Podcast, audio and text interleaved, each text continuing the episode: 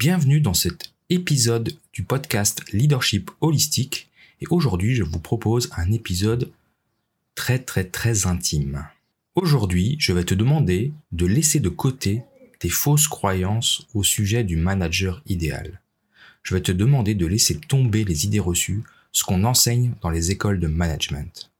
Avec cet épisode, je te livre le chemin qui m'a amené à être un leader holistique.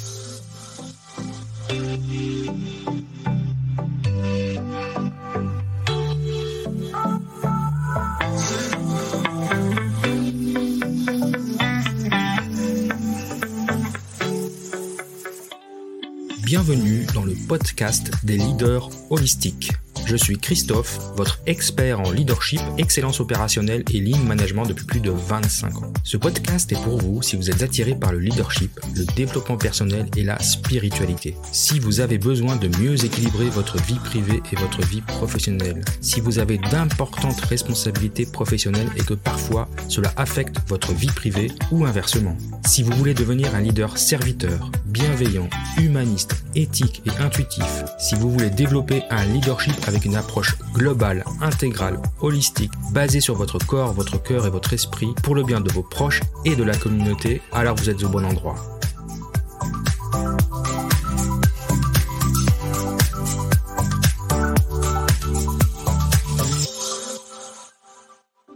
J'ai fait de la place pour quelque chose de nouveau. Est-ce que tu devines pourquoi?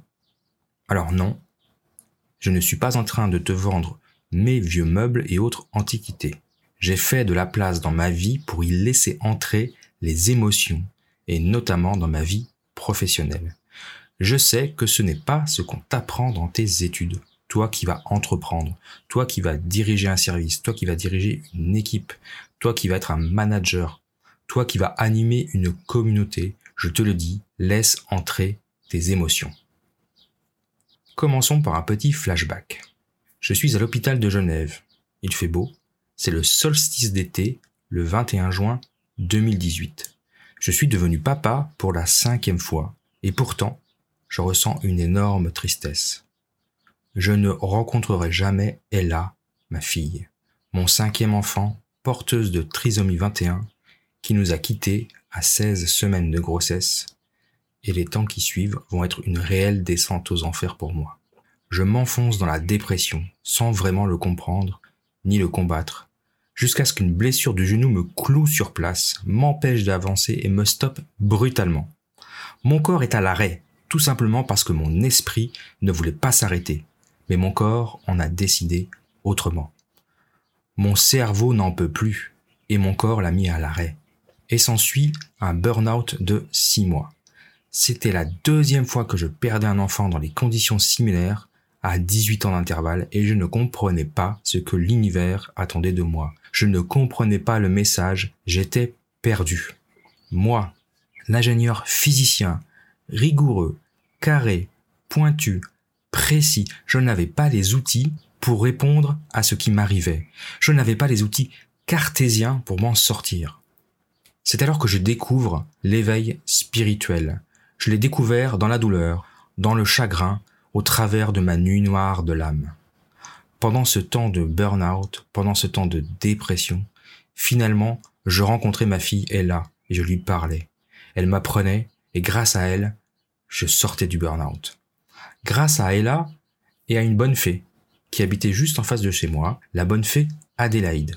En effet, un matin, je trouvais une carte de visite dans ma boîte aux lettres. C'était une thérapeute de mon voisinage qui venait de se lancer dans les soins énergétiques et en particulier le Reiki. J'avais entendu parler de cette thérapie alternative dans de nombreuses études scientifiques sérieuses qui démontraient son efficacité dans le traitement de la dépression. Un des buts du Reiki est de soulager les souffrances, d'apporter un calme mental, une paix intérieure et un bien-être en général. Il se fonde sur les concepts du taoïsme chinois, Qi, ainsi que du zen et des arts martiaux japonais, Ki, qui veut dire énergie, et le prana, dans la philosophie indienne, le souffle vital, qui circule partout dans la nature, notamment dans le corps, permettant son fonctionnement et reliant les êtres entre eux. Alors je me suis dit, je perds pas grand chose à essayer, je ne veux plus prendre de médicaments, d'antidépresseurs, je vois bien que ça, ça me fait pas avancer. c'est pas quelque chose. Je suis pas fan de ces de, ces produits chimiques. Je me suis dit pourquoi pas, essayons. Donc décidé de prendre un rendez-vous pour une séance de Reiki sans vraiment avoir de grandes attentes. Ça me coûtait pas grand chose. De toute façon, je me sentais poussé par mon intuition. Alors la bonne fée Adélaïde, elle me confia plus tard qu'elle n'avait pas mis sa carte par hasard dans ma boîte aux lettres puisqu'on l'avait poussée à le faire. Le premier effet, dès la deuxième séance de Reiki, ce fut le déblocage de la parole. Je ne pouvais plus m'arrêter. Ça sortait comme si un barrage d'eau venait de céder de manière maladroite, désordonnée et incontrôlable. Il fallait que je parle, que je parle, il fallait que ça sorte. Tout ce que je ressentais, tout, ce qui était bloqué depuis des années, il fallait que ça sorte. Le Reiki, ça m'a vraiment beaucoup aidé à sortir de la dépression. J'ai pu comprendre enfin que tous ces événements étaient liés. Enzo, mon premier fils né sans vie le 11 mars 2000 à 24 mois de grossesse. Ella, ma fille, donc née le 21 juin 2018, aussi sans vie. Mon accident au genou, mon travail qui m'échappait. Tout ça prenait du sens, tous ces drames prenaient un sens pour moi, un sens que seul moi je pouvais comprendre bien évidemment, mais, mais je m'en fichais. Pour moi ça prenait du sens. Et ce qui comptait c'est que je savais pourquoi j'avais dû vivre ces épreuves. Je savais que je pouvais, ce que je pouvais en faire, quel sens donner à tout ça, quel sens donner à ma vie, quelle direction prendre?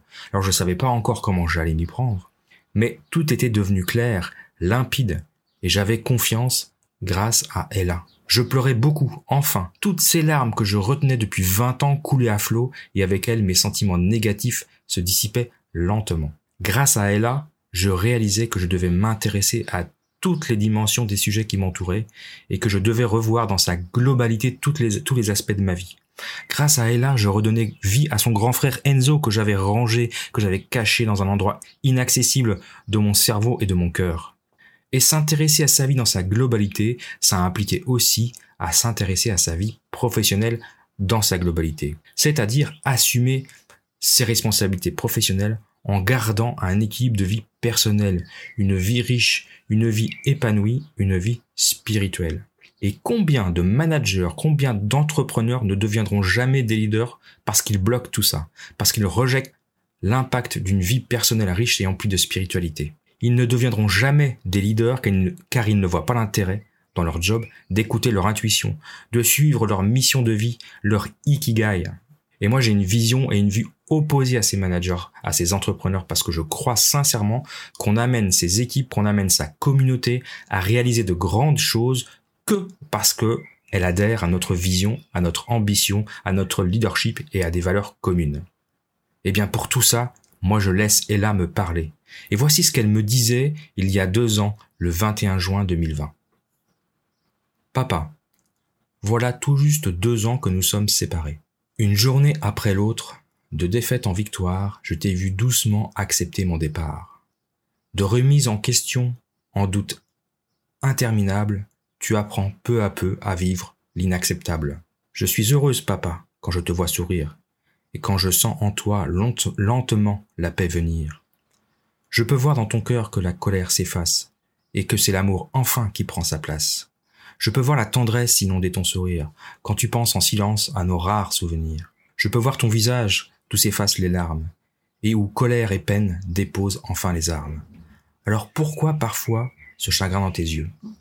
Et pourquoi cette douleur qui soudain ressurgit, qui bondit comme un fauve quand les autres m'oublient? Et comment est-il possible, après tant de douleur, qu'ils puissent nier ma vie et me fermer leur cœur?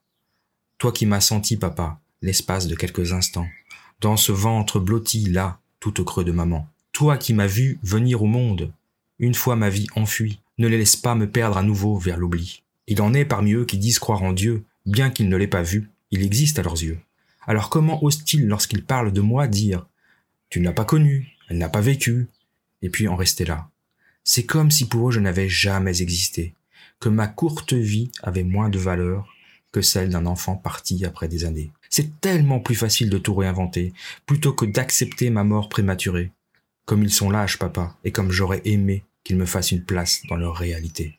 Ce sera dur, encore, te faudra lutter pour leur faire comprendre que j'ai bien existé, que mon cœur est battu, logé au creux de maman, et que c'est bien une vie qui s'est arrêtée là. Mais tu n'es pas seul dans ce si long combat. Je serai là, papa, blotti tout contre toi.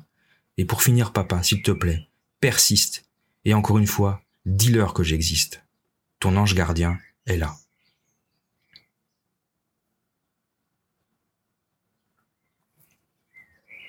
Alors, je laisse les fausses croyances aux autres et moi je m'adresse à toi, futur leader qui cherche à atteindre un meilleur alignement, une meilleure estime de soi et une confiance assumée. Je m'adresse à toi qui assume sa fragilité, ses émotions, sa bienveillance, sa gentillesse. Je m'adresse à toi qui manque d'énergie, de confiance, de paix d'esprit, de clarté, de sérénité. Je suis passé par ce chemin. J'ai appris toutes les différentes étapes et parfois dans la douleur comme tu as pu le constater et je t'accompagne, toi, pour que tu puisses le suivre à ton tour. Car tu n'es pas obligé de vivre tous ces drames, tu n'es pas obligé de sombrer pour suivre ton chemin lumineux. Alors la question que je te pose maintenant, elle est suivante. Ou même je dirais les questions sont les suivantes. Es-tu prêt à faire place à tes émotions? Es-tu prêt à assumer ta gentillesse comme une force, à ta bienveillance comme un super pouvoir? Es-tu prêt à accepter les moments difficiles pour revenir toujours plus fort? Es-tu prêt à accepter tes erreurs et en tirer des leçons pour t'éveiller, grandir vers une meilleure version de toi-même Es-tu prêt à lâcher prise, à faire confiance et à partager Es-tu prêt à exprimer tes émotions Si oui, alors rejoins la communauté des leaders holistiques. Si oui, rejoins-moi pour une formation gratuite pour t'initier au leadership holistique le 21 juin 2022 à 19h heure de Paris. Alors si tu écoutes ce podcast, cet épisode après le 21 juin, je t'invite à rejoindre la communauté des leaders holistiques en t'abonnant à ce podcast. Et comme ça, tu seras au courant des futurs événements. Mais si tu écoutes cet épisode avant le 21 juin 2022, alors je t'invite vraiment à t'inscrire pour suivre cette formation en direct le 21 juin 2022 à 19h de, heure de Paris.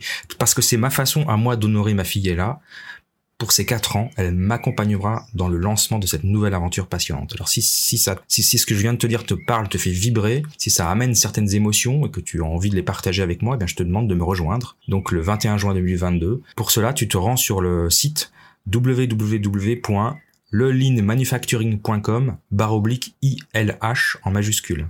Lelinmanufacturing.com, tout attaché, hein, barre oblique ILH en majuscule et puis tu t'inscris et je serai très heureux de te retrouver de l'autre côté. En attendant, je te remercie d'avoir passé ces quelques minutes avec moi aujourd'hui et je te retrouve dans un prochain épisode et je te souhaite une belle journée. Au revoir